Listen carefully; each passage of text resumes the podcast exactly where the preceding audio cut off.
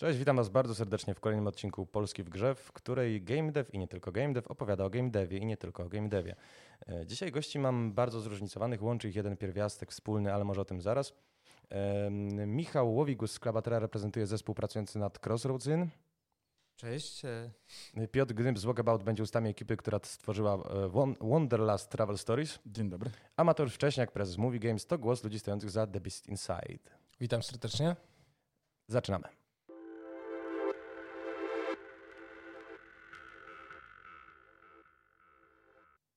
Panowie, e, co łączy wasze gry? Były wydane niedawno.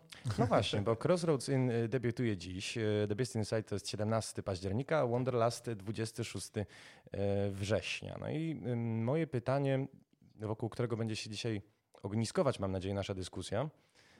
Jak poszło? To znaczy, piję do tego, że jeżeli w teatrze sztuka wchodzi, no to zawsze się mówi, że poszła premierowo. I to jest taki eufemizm, że nie wszystko poszło ym, znakomicie. Może zaczniemy w takim razie od no, w zasadzie najświeższej pozycji w, w, w naszym portfolio. Michał, jak poszło? E, no tak, no Crossroads In było naszą pierwszą grą, ponieważ do tej pory wy, wydawaliśmy gry innych studiów, a Crossroads In e, no to jest nasz, nasze własne dziecko, które robiliśmy przez ostatnie dwa lata. E, no i co? No i na pewno jest to bardzo duża dawka jakiejś e, nauki i doświadczenia. Jesteśmy póki co zado- bardzo zadowoleni tak naprawdę z, e, ze sprzedaży, o której nie mogę więcej mówić, bo... Ale inwestorzy chyba trochę mniej, bo 14% dzisiaj macie spadku akcji. To znaczy, wiesz co, wydaje mi się, że to nie jest chyba żadne zaskoczenie. W sensie ciężko mi odnaleźć grę, która po premierze, w sensie jest akcje, które po premierze jakby skakały. No mam parę E. przykładów, tylko z trochę jakby mm, z trochę innej bańki. półki, tak. tak. E, natomiast, e, no wiadomo, są, są jakieś e, problemy techniczne, są, są bugi, nad którymi cały czas e, pracujemy, więc no, dużego zaskoczenia jakby dla nas, dla nas nie ma i, no, i mam nadzieję, że to wszystko jakby się wyprostuje w najbliższych dniach. Dzisiaj wy, wypuszczamy już pierwsze patche, także mm, no, na prostej drodze jesteśmy do, do polepszenia ocen i, i do lepszych rezultatów. No właśnie, Michał, ym, przepraszam, Mateusz, bo ty podczas ym, konferencji prasowej w Winosferze, podczas której zapowiedziałeś datę premiery The Beast Inside, powiedziałeś takie zdanie, które ym, jest o tyle ważne w tej dyskusji, że aż je sobie wynotowałem. To było e, 70-75% to średnia ocena metakrytyku e, jest podstawą. Na rynku zrobiło się jednak ciasno, nawet błędy językowe może poskutkować negatywem em, no, na Steamie. E, Wyzwanie, jakie stoi przed spółką tworzącą gry, polega na tym, że musimy być w momencie premiery gotowi od początku do końca. I czy The Beast Inside było od początku do końca gotowe w momencie premiery? Tak, tutaj trzeba to rozłożyć na jakby dwa fundamentalne tematy. Tak jak rozmawialiśmy zresztą wcześniej, omawialiśmy temat, rynek zrobił się bardzo wymagający wobec gier indie. E, Są coraz większe oczekiwania i ja nie bez kozery wspomniałem o problemach językowych, bo chociażby jednym z problemów, które gdzieś pociągnęło w dół premierę e, Blair Witcha, była Mhm. kwestia e, właśnie niedopracowanych języków.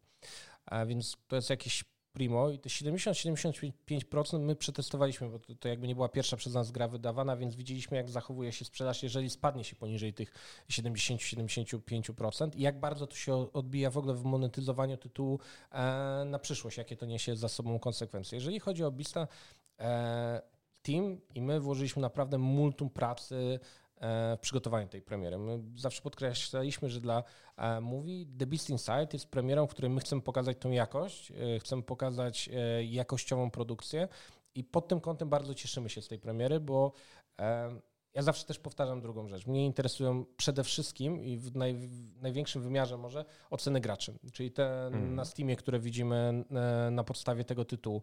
Bo wielokrotnie widzieliśmy, kiedy produkt przez takie duże globalne media dostawał potężne oceny, a potem gracze mówi, nie, nie, nie, to jest 32%, to jest najwyżej w tym momencie i to dlatego, że jest dobry marketing.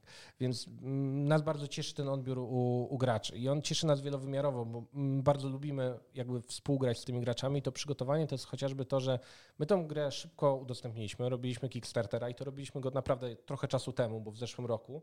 Drugim elementem jest to, że prowadzimy nieustannie Discorda i my kochamy tego Discorda, my posiadamy Discordy do wszystkich naszych większych produkcji i to jest forma, w której my z tymi graczami od początku rozmawiamy. My im dajemy drobne elementy jakby z tytułu, pokazujemy im grę, bo to zadowolenie i te oceny to też wynika jakby z tego, czy gracz dostaje to, co chce i czy on wiedział, co dostanie, kupując ten produkt. I to są te dwie ważne gdzieś odpowiedzi, które, które staramy się znaleźć i zapewnić, że, że nie będzie z nimi problemu. Wspomniałeś ciekawą rzecz, że ważniejsze są dla ciebie oceny graczy niż oceny recenzentów. I powiedz mi, jak to się przekłada na sprzedaż? Czy rzeczywiście oceny, które negatywne bądź pozytywne, jakie wystawiają wam odbiorcy na mhm. Steamie, bardziej napędzają tę sprzedaż niż, niż krytycy?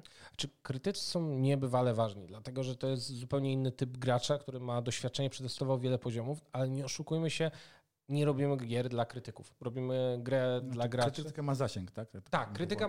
O, właśnie, to jest świetne. Ona ma zasięg, ona faktycznie może podbić sprzedaż, natomiast jeżeli gracz na koniec dnia nie doszuka się tego czegoś wyjątkowego w produkcji, to, to nie znaczy, że gra musi być stricte komercyjna, bo ostatnio jesteśmy po wydaniu Jokera, który, umówmy się, nie jest filmem, które są super bohaterach takim standardowym. Jest czymś zupełnie innym, co, co, czymś bardziej subtelnym, powiedzmy, dotykającym tematu.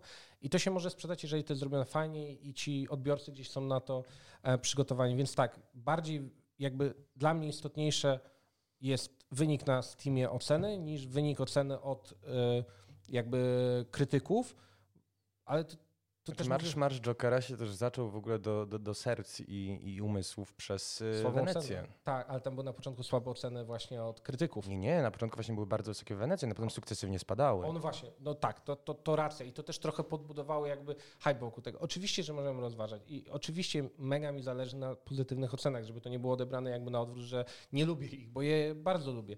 Tylko gdzieś na koniec dnia e, naszym odbiorcą jest gracz i mi zależy na tym, co myśli ten gracz jakby finalny, bo jeżeli on dobrze zrozumie produkt, jeżeli się e, będzie nim dobrze bawił i to będą długie godziny, to widać w streamie, ile czasu się bawi, to ja jestem super za. I oczywiście krytycy dają ten zasięg, dlatego na nas zależy i też słuchamy bardzo uwag krytyków, no bo nie oszukujmy się, każdy z nas też korzysta wsparcia e, profesjonalistów z branży w ocenie, bo to, to jest łatwiejsze dojście do tego, co chcą gracze. Plus jak Pewnie. się znowu mogę włączyć, to krytycy dają ci e, takie spojrzenie wiedzą, jak wygląda gra, produkcja, w związku z czym jak pokażę graczom grę nieskończoną, to oni będą mieli inne podejście niż osoba, która jest wyćwiczona w, w rozumieniu, że to jest prototyp, albo część może nie działać, będzie inna, będzie zmieniona.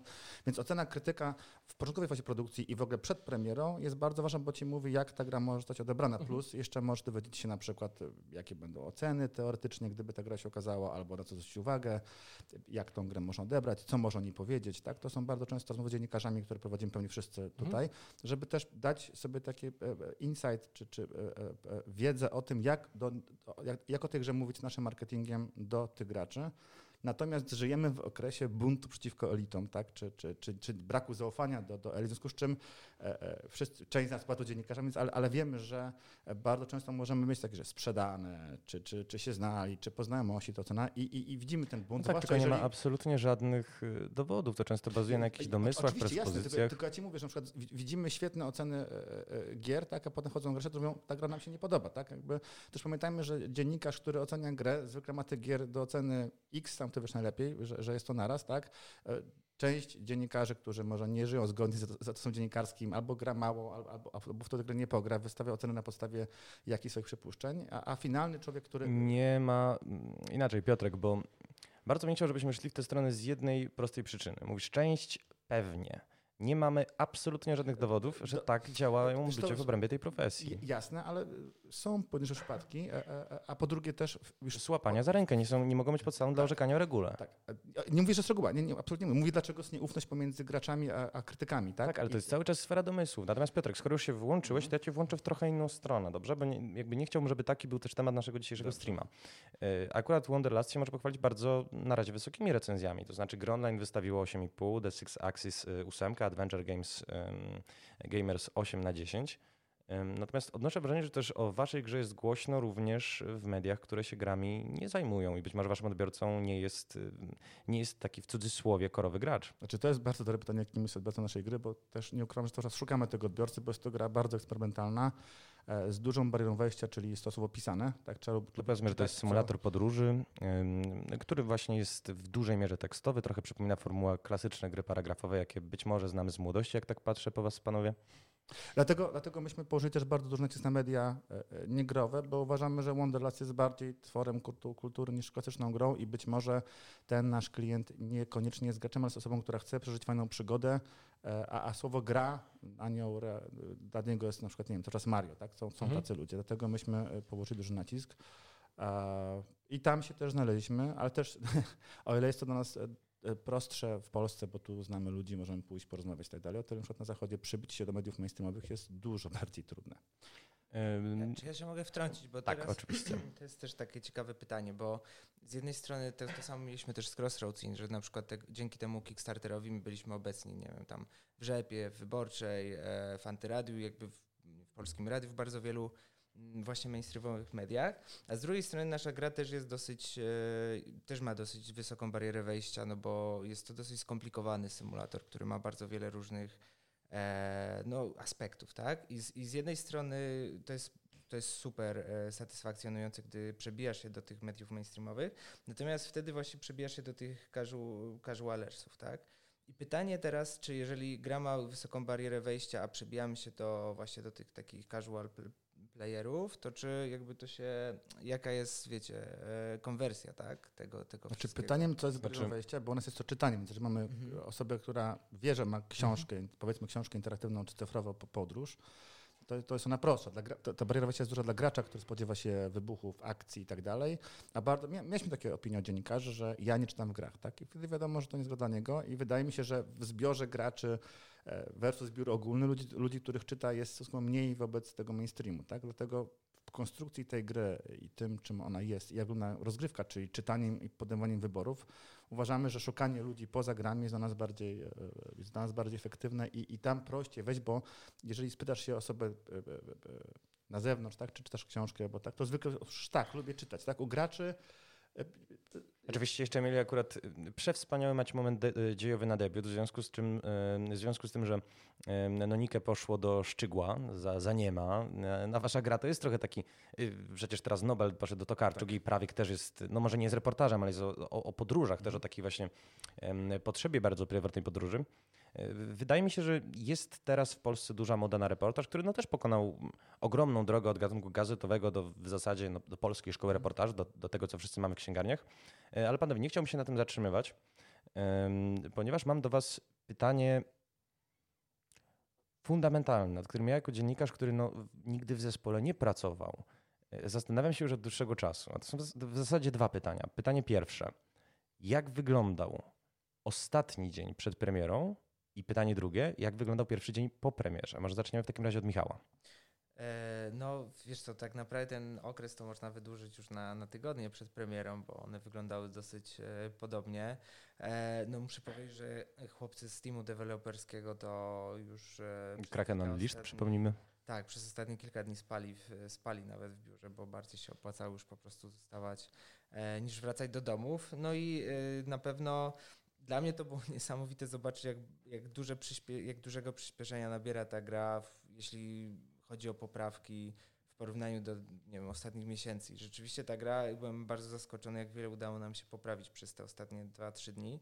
E, jeszcze przy okazji nałożyło się na to wszystko PGA, więc musieliśmy się trochę teamem rozdzielić, więc e, team wydawniczy był na PGA, deweloperzy byli w, byli w biurze. No i ten ostatni dzień no to jest no, na pewno bardzo, bardzo duże napięcie, czekanie na akceptację e, buildów przez Steama. Oczywiście jest 9 godzin różnicy między Seattle a Warszawą, więc jest to dosyć problematyczne, bo trzeba czekać aż, aż ci ludzie wstaną w, ty, w, w tym Seattle, więc dopiero około 17 można, jeżeli my akurat mieliśmy teraz premierę na 21 zaplanowaną, więc czekaliśmy jeszcze na ostatnie, ostatnie akceptacje od Steama. Udało się właśnie dosyć całkiem wcześnie, więc y, też przesunęliśmy tą, tą premierę o około godzinę wcześniej. E, no i na pewno bardzo takim satysfakcjonującym momentem było to, jak się wszyscy zebrali wokół, e, wokół naszego release managera, który przycisnął przycisk e, publiku i to I stała się historia. No dobrze, no ale y, stała się historia również całkiem niedawno w przypadku The Beast Inside, projektu, no, którym Movie Games y, też się udzielało jako współproducent i którym starałeś się udowodnić, że da się zrobić, e, za, jak to określiłeś, 2 miliony w 12-osobowym gronie, jeżeli się nie mylę, e, horror, którego nie tylko się nie trzeba będzie wstydzić, ale horror, który będzie dobry i który pokaże, że rynek rzeczywiście odchodzi do Walking Simów, bo przypominam ci, ostatnio rozmawialiśmy chyba dwa tygodnie po premierze Blair Witcha, który no nie była to zła premiera, ale Blair Witch troszkę pokazał, że, że, że ta formuła już się trochę wytarła. No i powiedz mi, jak twój zespół zareagował? Wydaje mi się, że wszystko to, co my robimy i sobie możemy powiedzieć, na koniec dnia jest uprawdopodobnieniem sukcesu. Jako samo uprawdopodobnianie ono nie ma nigdy końca. Dlatego ten ostatni dzień i dzień premiery e, po prostu totalny jakby stres, niezależnie jak dobrze premiera jest przygotowana, bo umówmy się, między nami możemy być przygotowani fenomenalnie, ale jeszcze na ostatnią chwilę każdy myśli o bardzo kreatywnych rzeczach.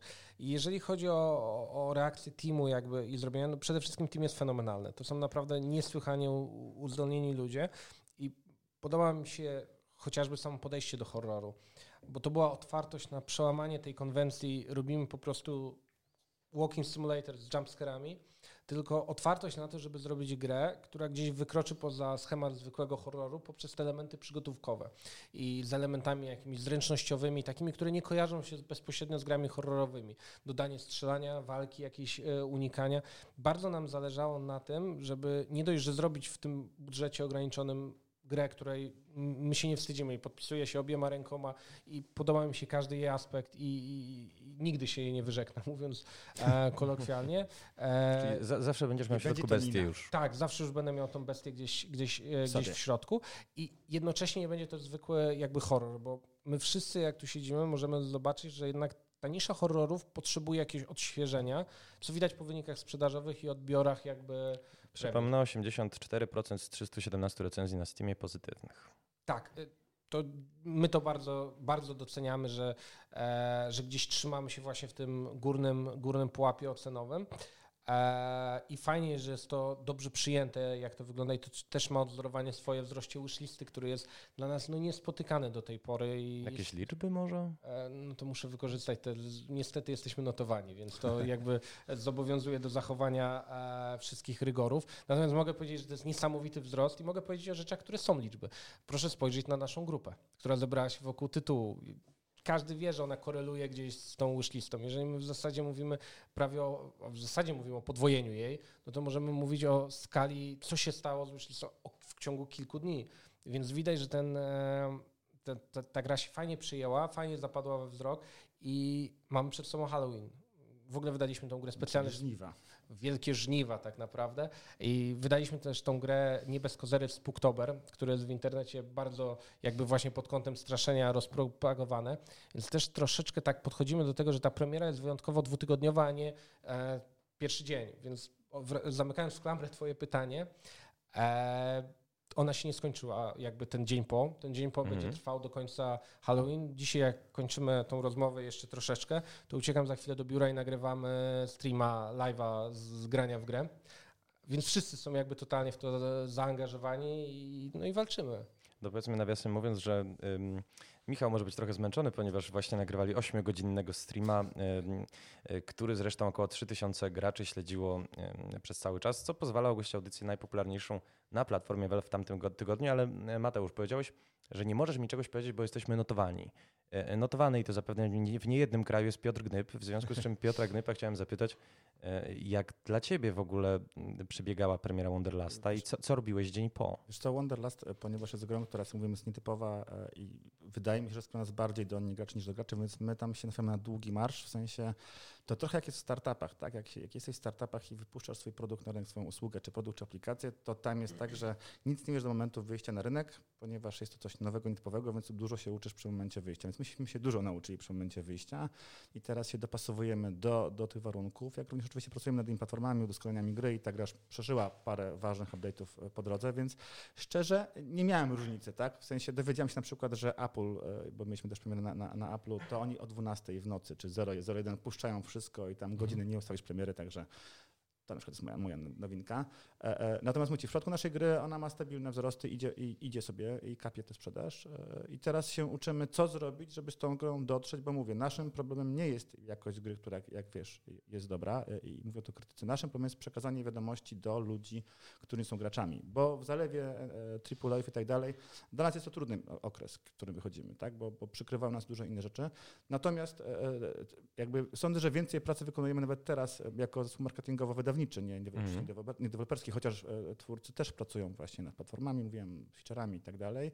E, A, a my szukamy dróg dojścia do szerokiego świata mediów mainstreamowych i generalnie tam swoje e, wysiłki A kierujemy. jedno pytanie zadam, takie w ogóle z ciekawości. bo Jak, ja przy tej grze byłem o tyle blisko, że mam blisko Maćka i Maciek mi Mhm. opowiadał o wszystkich fajnych rzeczach, które dzieją się na rynku. Maciej Miosik, pozdrawiam, bo pewnie e, będzie, będzie słuchał. E, szliście to w kierunku fanów gier planszówkowych i RPG, e, RPGowych? Tak. A, właśnie, bo jest w ogóle... Wiesz co, myśmy, myśmy, myśmy mieli takie kierunki jak miłośnicy podróży, e, e, czytelnicy, Mhm. miłośnicy przygodówek e, i narracji w grach, tak? I to było nasze, Super. na, nasze, nasze spektra, tylko jakby, o ile mówię, o ile w Polsce jest mam bardzo prosto mówić z polityką i dużymi innymi mediami, No, o tyle New York Times, Wired i te inne magazyny są trudno dostępne i na przykład też się my uczymy, jak na przykład się przekłada współpraca z popularnymi youtuberami podróżniczymi Mhm. na taki produkt. Mogę powiedzieć, nie przekłada się. No właśnie, panowie. przykład. No okej, ju- youtuberzy podróżniczy to jest y, jeden wątek, natomiast jak duży wpływ na sprzedaż mogą mieć ym, właśnie recenzje czy testy wersji preview przez youtuberów? Bo wiem, że jeżeli wchodzisz na Kickstartera, no posiadanie takich youtuberów to jest y,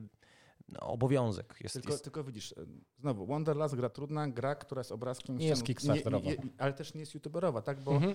ściany tekstu, nie, zobacz jak, jak, jak konstruowaliśmy zwiastuny do niej. Myśmy robili zwiastuny e, e, z obrazów, pięknych obrazów podróży albo, albo innych, bo ponieważ te rzeczy przeżyjesz wewnętrznie, ale jak komuś pokażesz stronę z książki z obrazkiem, to gracz tego nie odczuje, nie, nie czytając tego, nie podjąc wyborów, nie widząc jak one wpływają na... Więc naszym jakby problemem jest też ten, ten komunikat i Uczymy się, tak? Więc e, mówię, e, e, o, o dobre komunikaty. E, na pewno ważny dla nas jest perform, performance marketing, jeżeli gra jest nasza też mobilna, jak wiemy, Mhm. e, jest Steam, e, e, GOG i tak dalej. Nie dają ci żadnych informacji, jak twój marketing wpływa na rzeczy, natomiast Firebase, Google i Facebook Maszyna Śmierci daje, tak? Także na przykład my teraz wchodzimy w ten performance marketing i patrzymy, jak to, jak, jak to się wydarzy. Przypomnijmy też, że w momencie, kiedy myśmy wyszli, pojawił się Apple Arcade, tak? Czyli nagle nasza gra kosztuje na App Store 10 dolarów.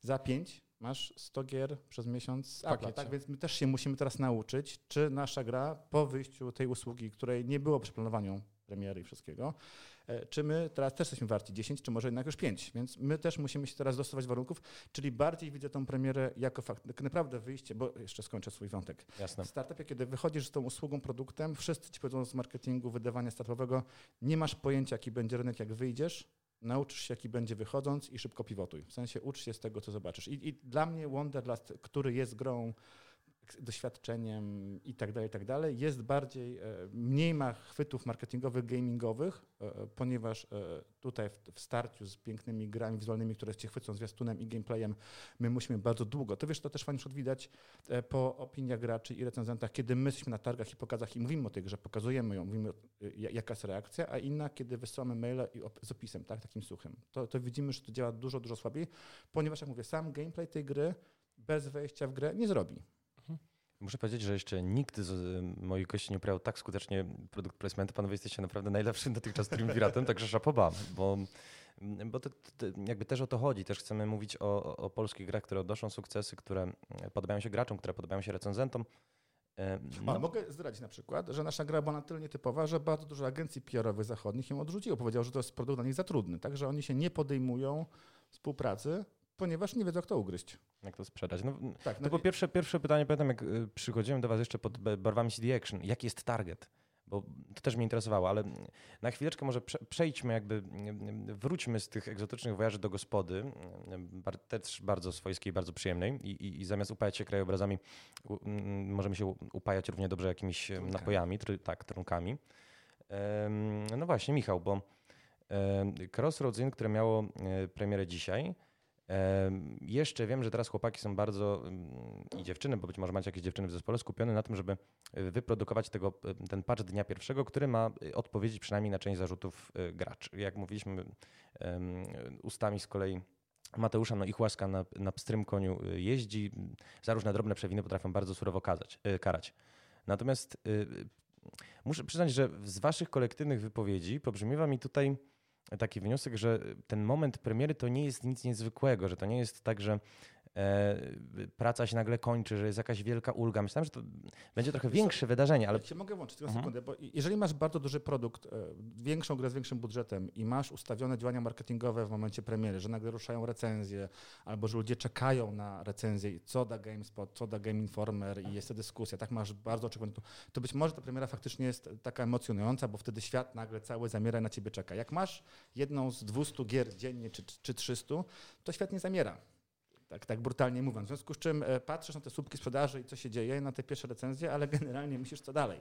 Bo, bo mówię, przy dużym wydarzeniu medialnym, jakim może być Halo, GTA, Rockstar, dlaczego nie mają recenzji, co się wydarzyło, kiedy wszyscy wstrzymują oddech, to spoko. To rozumiem, że może być to napięcie. Jak masz normalną pracę, to okej, to trzeba zrobić tą platformę, trzeba, trzeba tu załatać, trzeba z tym pogadać e, e, i tyle. Okej, no właśnie chciałem zapytać z tej perspektywy tylko ym, może właśnie Michała.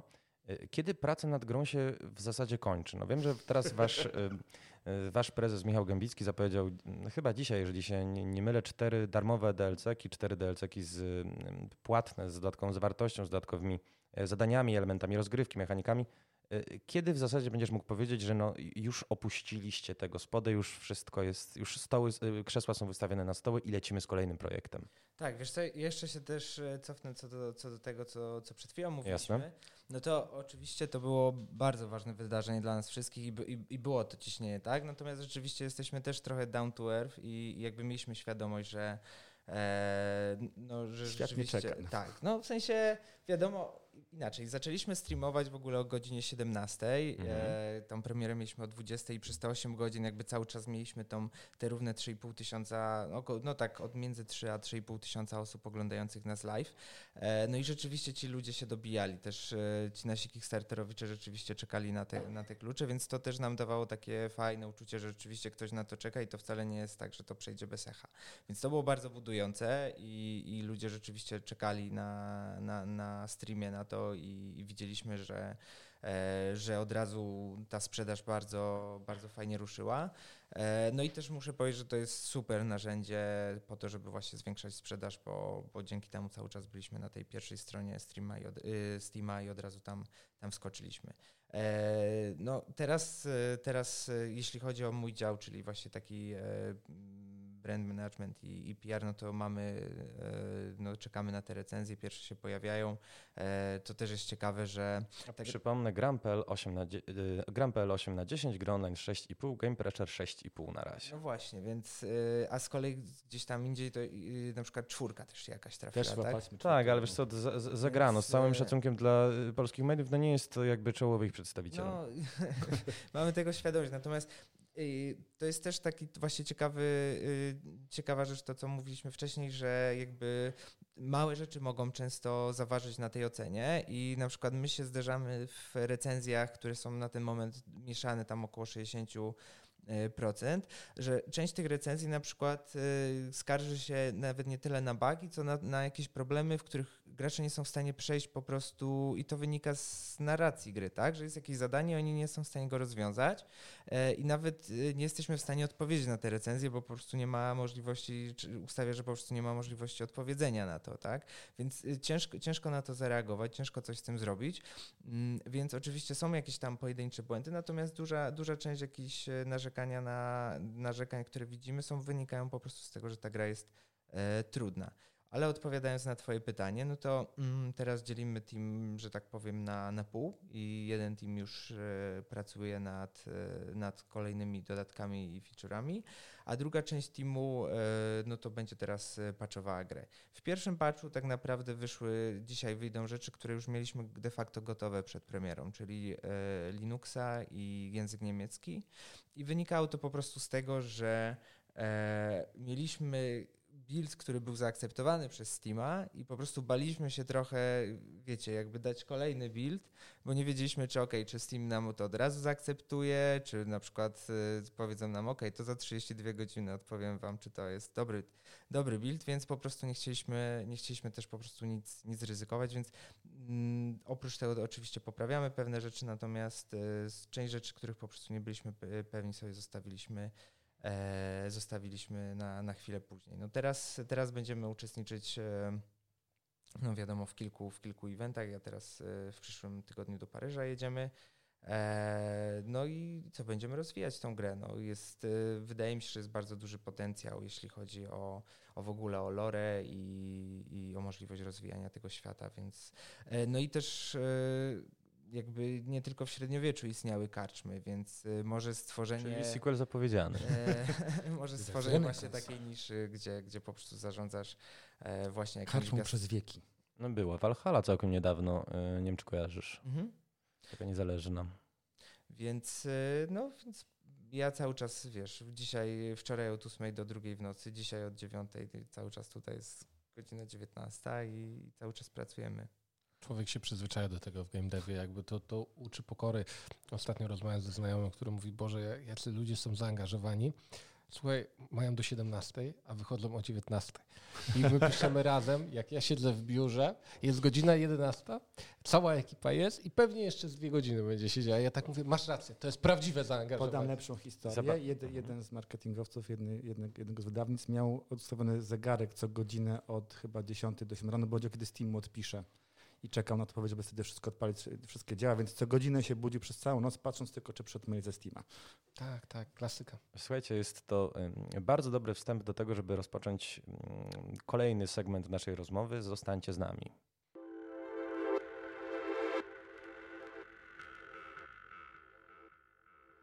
E, panowie, a może zacząłbym nawet konkretnie, konkretnie od Michała, bo Michał, ty powiedziałeś takie zdanie, które sobie wynotowałem podczas naszej rozmowy chłopcy czy chłopaki nocowali w biurze.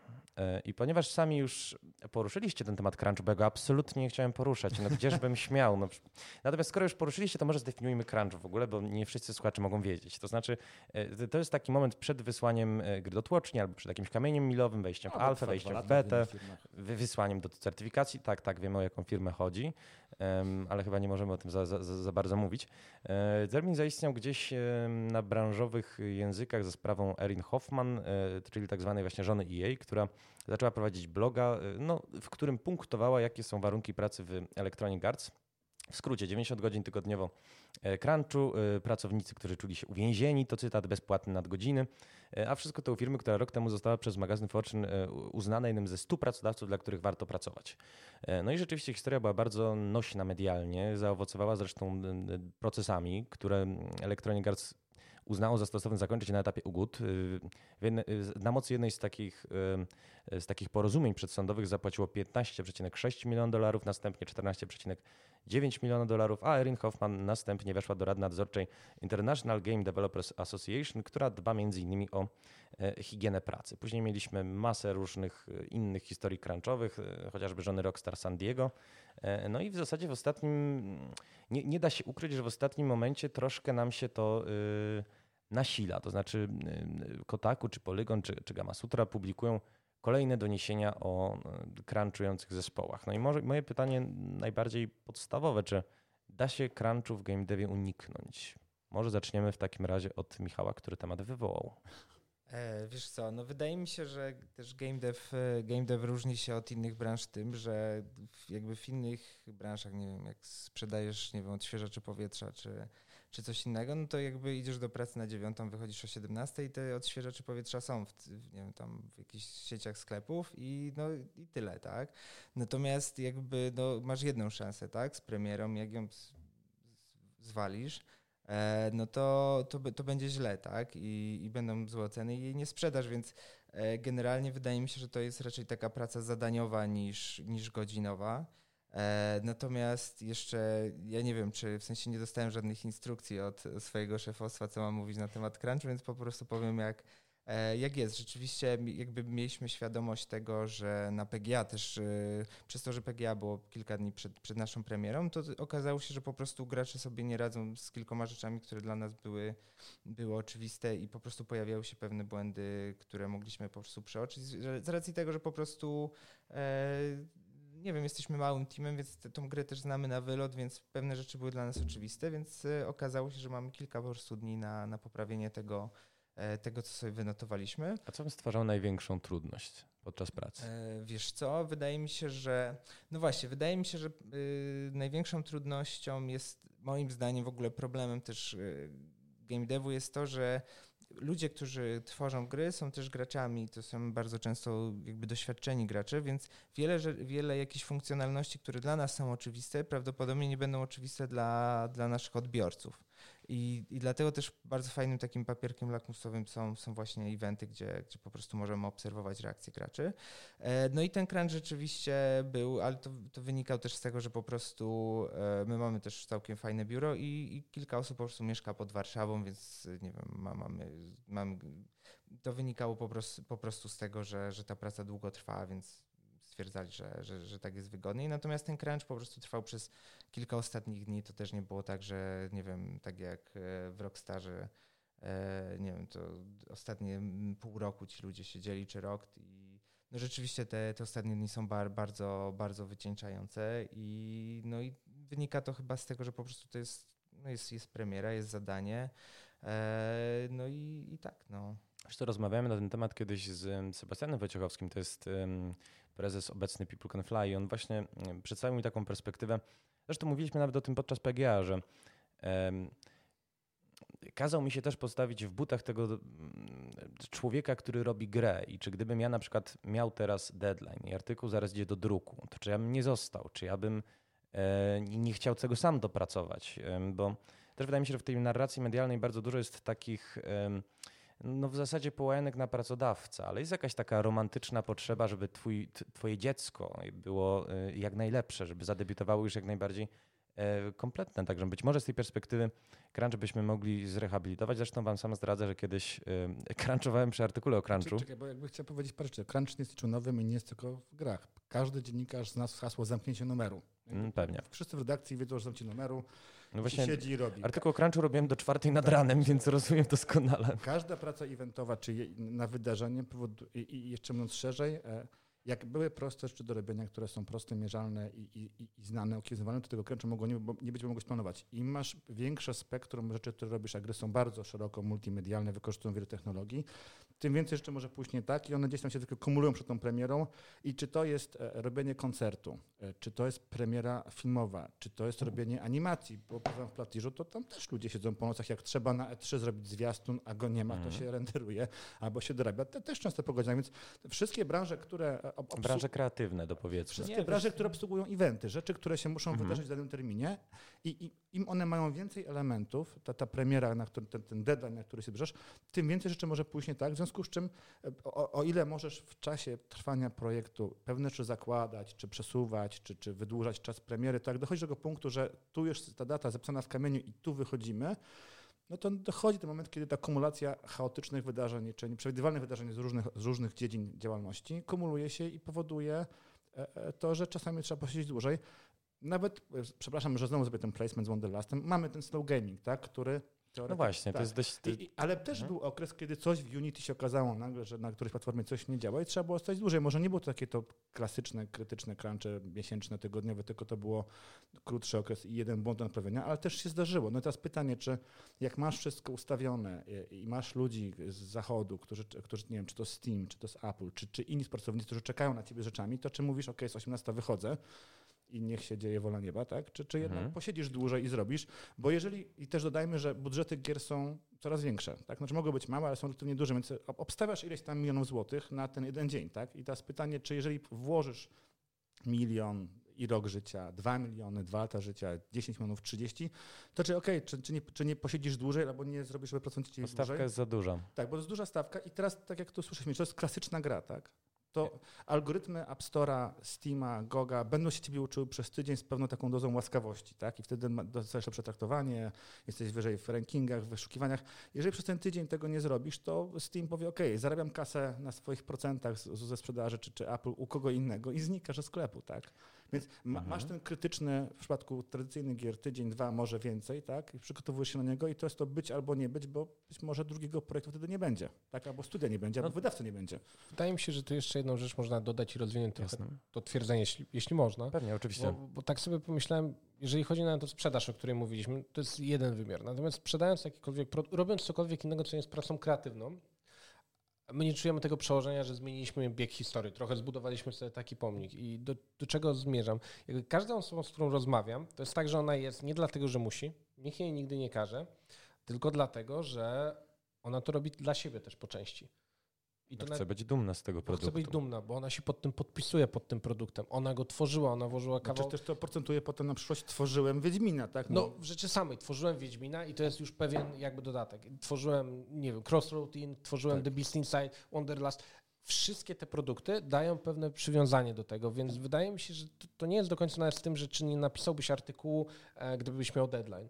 Czy platforma, którą tworzysz, gdyby od ilości produkowanych przez ciebie artykułów jakościowych zależała jej pozycja, dotarcie do ludzi i faktycznie zmienienie, to czy nie siedziałbyś dłużej, żeby uprawdopodobnić ten Czekaj, sukces? Też nie musisz mi zadać tego pytania, bo y, Piotrek słusznie zauważył, że y, to jest sytuacja doskonale też znana po tej, po tej drugiej stronie. I, o, i wiesz, ja mogę oczywiście wiesz, przywdziać jakąś zbroję paladyna i tutaj ganić, że ach, Rockstar, ach, Treyarch, ach, Telltale i tak dalej, ale, ale to... to są inne firmy, pamiętajmy. One zatrudniają ludzi HR-owo. Mówię, On trochę -hmm. mniej się pod tym podpisują mimo wszystko, bo w naszej branży te grupy kilku, kilkunastoosobowe, czy nawet kilkudziesięcio, to jest naprawdę totalne wyróżnienie, jak to odniesie sukces. A w takim Rockstarze, jak jest parę tysięcy osób, to jest tak, wydaje mi się, że to jest, wiecie co, taka kwestia solidarności też, nie? Że nasza praca to jest składowa po prostu jednej, jednej dużej całości i jak jesteś po prostu teamem, to też jesteś solidarny wobec kolegów, z którymi pracujesz pół roku, tak? Więc jeżeli masz premierę, nie wiem, o 22,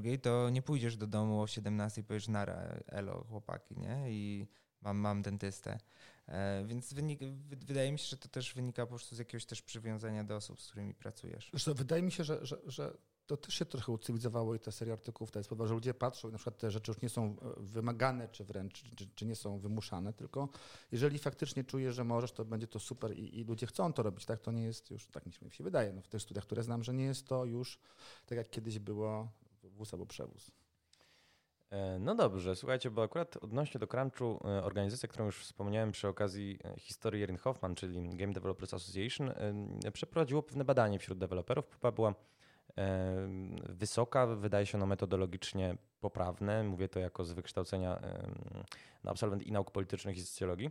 E, panowie, z tego badania wynika, że 51% pracowników branży rzeczywiście crunchu doświadcza, 44 doświadcza, jak to bardzo ładnie było określone, wydłużonych godzin pracy.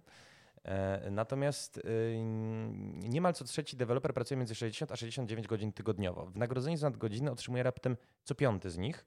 I pozostali mogą sobie odebrać y, mm, no, te nadgodziny y, albo w postaci wolnego w późniejszym czasie, to jest 37%, e, albo rekompensaty pod inną postacią, to jest 37%, y, pod tą inną postacią na przykład nie wiem, jakieś posiłki czy benefity.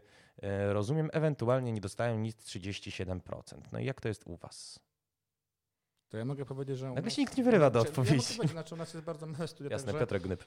Jest bardzo małe studia, także jakby dowiedzieliśmy pierwszą premierę, pierwszą grę, więc jakby nie ma żadnych bonusów i tak dalej, ale też ten crunch nie był jakiś długi i wydaje mi się, że też wartość emocjonalna, bo akurat jesteśmy bardzo z produktem związani i bardzo w niego wierzymy, była wystarczającym. Sukces gry jest wystarczającą nagrodą dla nas i jej jakość, e, którą zrobiliśmy.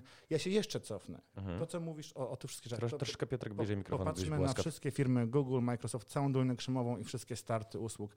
Czy tam nie było klimatu w Google, że Google nie chce, żeby wchodził do domu, kogoś spał tam praktycznie w tym kampusie, bo są stołówki, wszystko. Czy te, czy te historie to nie są historie Doliny Krzemowej? Czy premiery Gmaila nie były dramatyczne? Premiery iPhone'ów, kiedy ludzie siedzieli, czekali, czekali na bugi, włamania itd. Crunch w grach jest medialny, tak? I jest nagłośniony, bo sądzę, że ta cała sfera nie, nie, nie deweloperów e, aplikacji czy twórców eventów, o których nikt nie mówi, a sądzę, że mogą mieć dużo gorsze historie niż mają gry, bo gry finalnie mają fajną grę na końcu, a często te inne tak, Wydaje mi się, że to jest dużo bardziej mhm. sexy, bo e, nie wiem, ja tu już się chwaliłeś swoimi studiami, ja jakby studiowałem też, e, też prawo i jak się spotykam z moimi znajomymi, którzy tam w wielkiej czwórce pracują, no to wiecie, jakby bycie jakimś tam account executive'em czy jakimś doradcą podatkowym nie jest tak sexy, sexy jak y, tworzenie gier. Nie, tak? nie był Wiedźmina, no. Codziennie, a oni codziennie rzeczywiście do, do, 20, do 22 codziennie, codziennie siedzą i, i nikt o tym nie, nie pisze artykułów, nie? Więc... No jak to nie? No okay, Więcej, no to... obejrz sobie seriale prawnicze na Netflix czy gdzieś tam. Przecież te kancelarie prawne przed wielką sprawą siedzą dobę całą, czytają akta, przygotowują się. No to w każdy serial prawniczy. Wiedzę czerpię z legalnej blondynki i wcale tak nie jest. No to, no to Siucy czy te inne. Zobacz, jakie tam jest proces przygotowania się tam, to jest czysty przecież crunch, tylko tu jeszcze w serialu zgloryfikowany i pokazane, jak ciężko pracują ci ludzie. Tak? To, To zależy zawsze od teamu. Tak zastanawiałem się, jak ja bym odpowiedział na to pytanie, co, mają zespoły w zamian za to. To ja mogę jasno powiedzieć, że mają pieniądze. I ju- już odpowiem dlaczego. Każdy team ma jakby swoje udziały w projekcie. I tak jak wracając do tego, co powiedziałem na samym początku o pierwszym dniu przed, to jest uprawdopodobnienie sukcesu. I Jak się współpr- I są różne teamy, bo są takie, które walczą właśnie 24 na dobę, potrafią walczyć, zmieniać rzeczy, i są takie, które inaczej do tego podchodzą. To zmniejsza lub zwiększa potencjał ich gry. To nie znaczy, że koniecznie bez crunchu ta gra się nie wyda, a to będzie wielka porażka i my wszyscy będziemy chodzili smutni. Nie, ale oni są gotowi dołożyć do, tą, do tego tą jeszcze kolejny procent, żeby, żeby to mógł być ten sukces. I, I wydaje mi się, że to właśnie dlatego jest zdrowe, że, że w tym game devie i, i w tym segmencie tego game devu, w którym my jesteśmy, my tworzymy własną przyszłość. I to w dużej mierze od nas zależy, bo jak te teamy są kilku, kilkunastoosobowe, to każda z tych osób jest naprawdę bardzo ważnym jakby elementem. Twój wkład ma znaczenie. Oczywiście i ja widzę to u nas, gdzie, gdzie naprawdę teamy potrafią A sobie pomagać, a B my potrafimy bardzo tym teamom pomagać, także nawet jakieś elementy są stricte dla teamów, a my im to wszystko przygotowujemy, bo walczymy z nimi. I, i z tego ten crunch wynika i on jest gdzieś pozytywny, natomiast przy game devie są duże pieniądze w wycenach, dlatego o tym się fajnie pisze, a media też uczciwie nie lubią o sobie pisać za bardzo. Eee, ciężko będzie napisać jednemu dużemu wydawnictwu, a czasami one są skumulowane w pojedynczych rękach, bo też o tym wiemy, że jest duża jakby konsolidacja.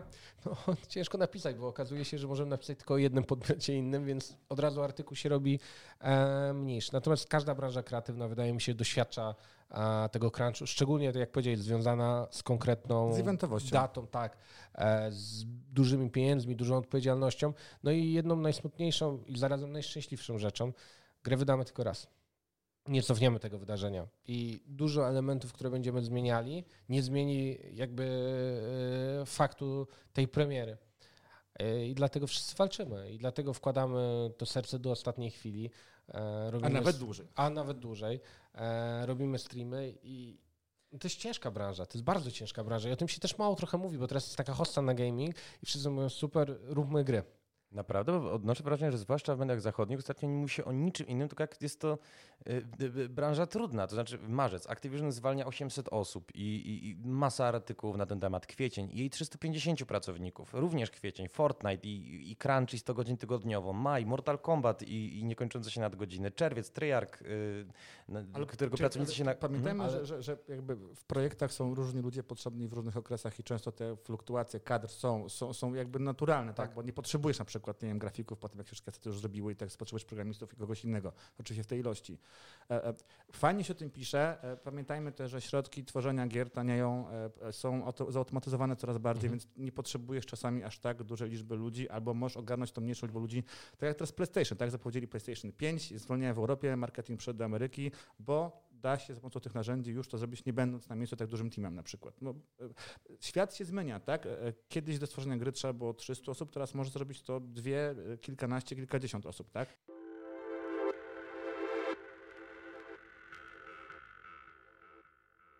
Piję Piotrek tylko i wyłącznie do tego, że jakby to, że świat się zmienia i to, że gry y, wideo to jest kolektywny wysiłek, no ale właśnie wysiłek, momentami właśnie w, zwłaszcza przed premierą czy tuż po niej, y, wysiłek bardzo duży, obciążający pracownika i jego rodzinę, teraz piszą wszyscy. To jest wydaje mi się pewna też zmiana, która się dokonała w mediach w ciągu ostatniej dekady, y, że rzeczywiście takie tematy jak prawa pracownicze, jak...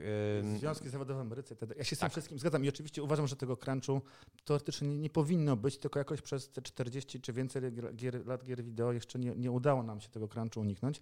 I wydaje mi się, że inne branże, które są już dalej jak branża tam startupowa, programistyczna i tak dalej, oni też nie do końca tego uniknęli. W sensie zawsze gdzieś ktoś po nocy siedzi i patrzy, czy to na premierze działa. Czy Tak, tylko- nie można Mhm. zabronić ludziom. I to jest tak, że to jest jakby i gdzieś naturalna walka, a my trochę w Polsce, wydaje mi się, że to wszystko, co było w tym momencie przeczytane, cały zespół informacji. Powiedziane z pamięci miałeś na Tak. myśli, ja przecież nie rzucam no, liczbami. Ja byłem właśnie zachwycony, ja myślałem, że gdzieś to jest zap- zapisane i teraz jak widzę, że faktycznie jest... Broń nie Boże, ma, absolutnie nie mam pojęcia, o czym mówisz. Kurczę, ale to jest taka wiedza, taki się. mózg, no, niebywałe przygotowanie. Ale słuchajcie, to jest trochę też tak, że u nas w Polsce i jakby my też jesteśmy notowani, ale to jest element jakby mm, GPW i tego, że dużo spółek jest notowanych i troszeczkę e, jakby przedstawia się, że to jest łatwiejsze niż faktycznie jest.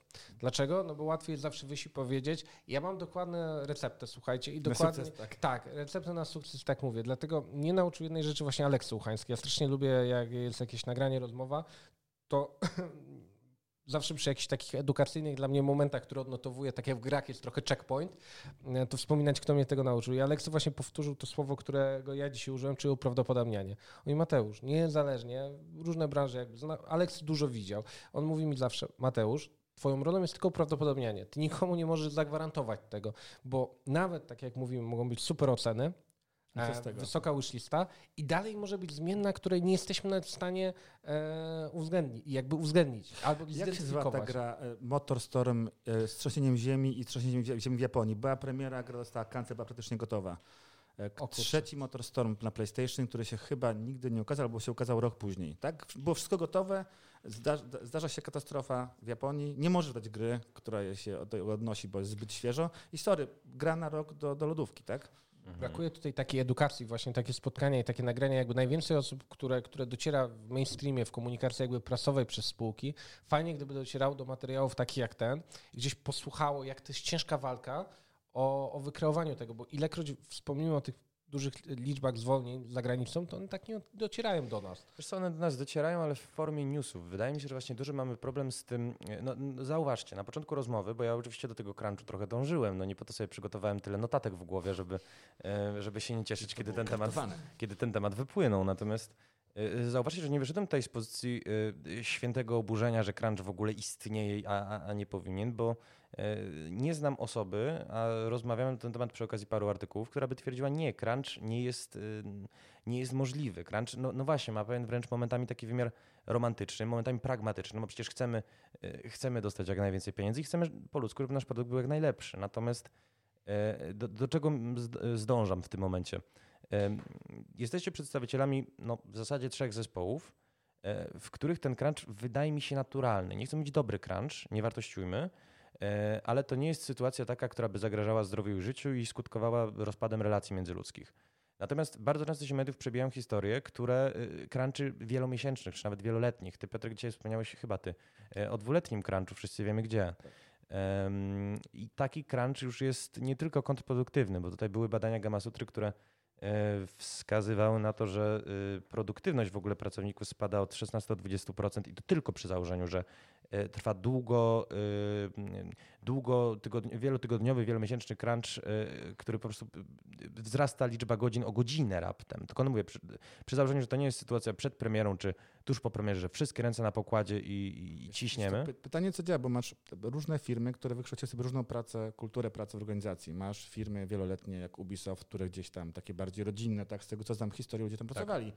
Masz firmy inne, które osiągnęły gigantyczny sukces, mając inny model pracy i jeżeli trzy razy ten model pracy się sprawdził, tak, to czego ma się sprawdzić? Czwarty raz, no jakby No ale masz takie właśnie firmy jak EA, masz takie firmy jak e, Rockstar, masz takie Znaczy- firmy jak Telltale. Wiesz, to też pamiętajmy, że, ten że bardzo, często, bardzo często znamy tylko połowę historii. Tak? Znamy połowę historii osób zwalnianych, która oczywiście jest No smutna i tak dalej. Zazwyczaj ale- piszą ci, którzy zostali zwolnieni, tak? Tak, i Negatywne, oczywiście, że należy jakby przesiewać to, y, jakby brać pewne sito, bo Mówię, pracownik było- zwolniony to jest... Mhm. Uważam, że powinno się pracować w zdrowym, takim, że praca powinna być na życie, żeby mieć zdrowie psychiczne i tak dalej. To wszystko, co, to żeby nie było, że gloryfikujemy to crunch. Jasne. E, e, mówię, że są bardzo różne aspekty. Jeszcze nikomu chyba nie udało się tego crunchu uniknąć, nawet największym jego przeciwnikom. Finalnie się okazywało, że jednak trzeba przy premierze być może nie dwa lata, ale na przykład trzy dni albo tydzień albo, albo więcej przysiąść. Wydaje mi się, że to dzie- dziedziną każdej pracy eventowej, kiedy pod koniec dopinamy te wszystkie rzeczy i zbieramy te wszystkie fakapy, które były po drodze, nawet te małe, te większe rzeczy, które wymagają rzeczy. I jak nam się uda to kiedyś zautomatyzować i, i, i, i popuścić to automatycznie, to być może wtedy się okaże, że nie potrzeba aż tylu osób w game devie na przykład i będę w tym zwolnienia, tak? Bo automat to zrobi. Ja, ja powiem jedną rzecz i to, to bo nie odnotowałem, o którą spółkę chodziło z tym dwuletnim crunchem. Jakby e, konkretnie może mi powiedzcie, że Nie, nie możemy o tym... Nie, dobra. Okej, nie. ale, ja, ale powiem jedną rzecz, jakby o, o, oficjalnie. Ja uważam, że to jest błąd zarządzających, bo crunch, ten krótki, o którym my mówimy, to jest dla mnie gdzieś supernaturalna rzecz i to zaangażowanie i walka ludzi, którą gdzieś ja, ja widzę u nas, ja nikomu nie mówię zostań i zrób. Ja, ja mówię wyjdź, a on mówi nie, jeszcze muszę to zrobić. I to jest zupełnie jakby inny kierunek. Natomiast dwuletni crunch to jest w ogóle jakaś To jest jakby dać robotę dla od 20, razu 10 i powiedzieć... Od razu ci dopowiem, że e, w doniesieniach medialnych na temat tego dwuletniego crunchu nie będziemy mówili jakiej spółki, to, natomiast właśnie Rockstara, to się bo- łączyło z y, utyskiwaniami na właśnie niekompetencję osób zarządzających i na to, że No, no być pewna multiplikacja wręcz Tak. różnych szczebli. To znaczy, że dużo roboty osobom zatrudnionym w studiu dokładało to, że jest y, jakby spółka bardzo szybko rosła, y, ludzie bardzo szybko awansowali. W pewnym momencie była jakaś Już sytuacja, w której domyślam. jedna dziedzina, już się domyślasz, jedna dziedzina jest w cudzysłowie obsługiwana przez kilkoro różnych szefów, których kompetencje się na siebie wzajemnie nakładają. I wiesz, nie wie lewica, co czyni prawica. Tak, właśnie do, do tego mówię, bo ten crunch, o którym my rozmawiamy i myślę, że nas wszystkich jakby dotyczy, dotyczy takiej zdrowej rzeczy, zbieramy się, wchodzimy na pokład, wszystkie, wszystkie ręce ręce na pokład, i, i no. walczymy. I te rockstarowe i tak dalej, dla mnie to jest trochę działanie inwestorów, akcjonariuszy, którzy mówią, słuchajcie, jak dwunastoma robicie jedną rzecz, to zróbcie ośmioma, zobaczymy, czy już jeszcze będą płakać. Okazuje się, że jakby nie było, w naszej branży są ludzie z pasją, więc zbiorą się w sobie i postarają się w ósemkę zrobić. To za chwilę ci sami akcjonariusze mówią, a co w przyszłym roku jakby była szóstka? I, I to jest trochę takie dociskanie tego... Ale też pamiętaj, broniąc, tematu. broniąc zmieniają się cały czas technologie, metody sprzedaży, No, metody to produkcji też. więc to nie jest tak, że możesz w tej produkcji gier zatrzymać na chwilę ten rozwój technologiczny. Okej, ma- teraz robimy mistrzostwo w produkcji gier na Unreal Engine wersji 3, tak, czy na Unity wersji X tam z takimi komputerami, platformami, tylko co nowa platforma, nowy, nowy renderer, tak, no, no, no, nowe shadery, nowe coś tam, nowe coś tam i znowu się uczysz i znowu, ponieważ się uczysz i okiełznujesz tą technologię, więc ta suma błędów rośnie i powoduje crunch. Takim bardziej do przodu myślisz, jeżeli robisz grę na za 3 lata, tak, to ta suma błędów będzie rosła przez te 3 lata, tak, i ci do, dojedzie tym crunchem finalnie, bo ich nie przewidzisz. Dobrze, to słuchajcie, powiedzcie mi, zgadzamy się, że crunchu nie przewidzisz, że crunch jest konieczny, tylko crunch Nie- może nie- być dobry, mówimy, crunch że może jest, być zły. mówimy, że jest e, konieczny, mamy nadzieję, że nie będzie konieczny, po prostu się zdarza przy, przy eventach. No zdarza się, oczywiście. E, Natomiast mam pytanie, czy właśnie w związku z tymi historiami o, znów powiem w cudzysłowie, ja naprawdę nie chcę tutaj nadawać jakiejś wa- wartości etycznej, e, złego crunchu, rzeczywiście e, jakimś sposobem, żeby ograniczyć tego typu niecne praktyki, nie byłyby te, i tutaj znienawidzone hasło, związki zawodowe. Znaczy, ja bym w jednej sposób w ogóle zwartościował. To też nie lubię wartościowania, przyznaję, ale zwartościowałbym w jednym wymiarze. Od której strony wychodzi idea crunchu? Bo jeżeli ona wychodzi od ludzi, jakby, którzy tworzą, Od załogi. od załogi, to dla mnie to jest ten dobry crunch, bo on wynika jakby jest wyrazem ich zaangażowania, a zły, jeżeli wychodzi od góry. Właśnie historie, e, które wspomnieliśmy, czyli czy Rockstar, czy Telltale, to nie jest e, crunch oddolny, tylko to jest Właśnie to, to jest dokładnie to, co mówię. I ja bym w tym to zwarto, e, z, z jakby wprowadził wartościowanie, bo co jest dobrem jakby w grze? Dobrem dla mnie w game devie jest możliwość wyrażenia siebie. Możliwość dania upustu swojej kreatywności, bo tego nie da sprzedaż odświeżaczy powietrza i tego nie da żadna inna branża, a parę znam z życia i wiem, jak ludzie myślą. I dla mnie dobre jest to, jeżeli miejsce mojej pracy nie mówi mi nie w pewnym momencie, bo ja też jakby kojarzycie, każdy z was jak siedzi tutaj teraz, to też nie są godziny pracy i mógłby powiedzieć, hej, umówmy się kiedyś, jak to będzie w ramach normalnej godziny. Jutro, Włączając- jutro o 11. tak, jutro, jutro o 11 akurat mam czas. E, ale my chcemy to robić. I jakby to spotkanie było o 9, to też chciałbym przyjechać na nie, bo ja chcę. I to jest Dobrze. wtedy naturalne. Dwie rzeczy. Że Przed, przede, wszystkim e, ten zły crunch dział się, kiedy studiów game devowych było mało, żeby robić fajne gry, trzeba było powiedzieć w jednym z pięciu firm na świecie i tak dalej. Teraz te gry może generalnie być każdy. Jak ci się nie podoba w jakiejś firmie, to sądzę, że jeżeli jesteś dobrym twórcą gier, to bez trudu znajdziesz pracę w innej firmie, zwłaszcza, że jak słyszę wszędzie, ludzi zawsze brakuje i każdy szuka ludzi. Jeżeli chodzi o związki zawodowe, temat jest bardzo trudny, bo mówimy generalnie o tym proteście fi- firm amerykańskich, gdzie te związki są inne, my żyjemy w Europie, gdzie te związki są inne, tak? Generalnie fajnie jest, jak jest jakaś organizacja, która broni praw pracowniczych, e, e, e, bo często, gęsto w dużych korporacjach są one nadużywane. Pytanie, czy to nie dojdziemy do takiego absurdu jak w Hollywoodzie, tak? Kiedy na przykład krzesło może tylko związkowiec tak? przenieść, bo inaczej się strajk z- związkowców nagle. Czy żeby dostać nagrodę za scenariusz, scenariusz do, do, do filmu musi być w związku zawodowym, tak? Znaczy to są dobre i złe metody. Generalnie uważam, że tak powinny być sposoby ochrony przed e, dużym korporacyjnym pracodawcą, bo bardzo często może być bezsilny. Tym optymistycznym akcentem będziemy się, słuchajcie, e, zbliżać do końca naszej e, dzisiejszej rozmowy. Moimi gośćmi byli Michał Game Dev, jest seksowny Łowigus z Klabatera. Dzięki wielkie. Piotr Krzesło może przenieść związkowiec Gnyb z Walkabout Dziękuję. Oraz e, Mateusz e, crunchują, bo zarabiają wcześniak z Movie Games. Dziękuję bardzo. Dziękuję Wam bardzo.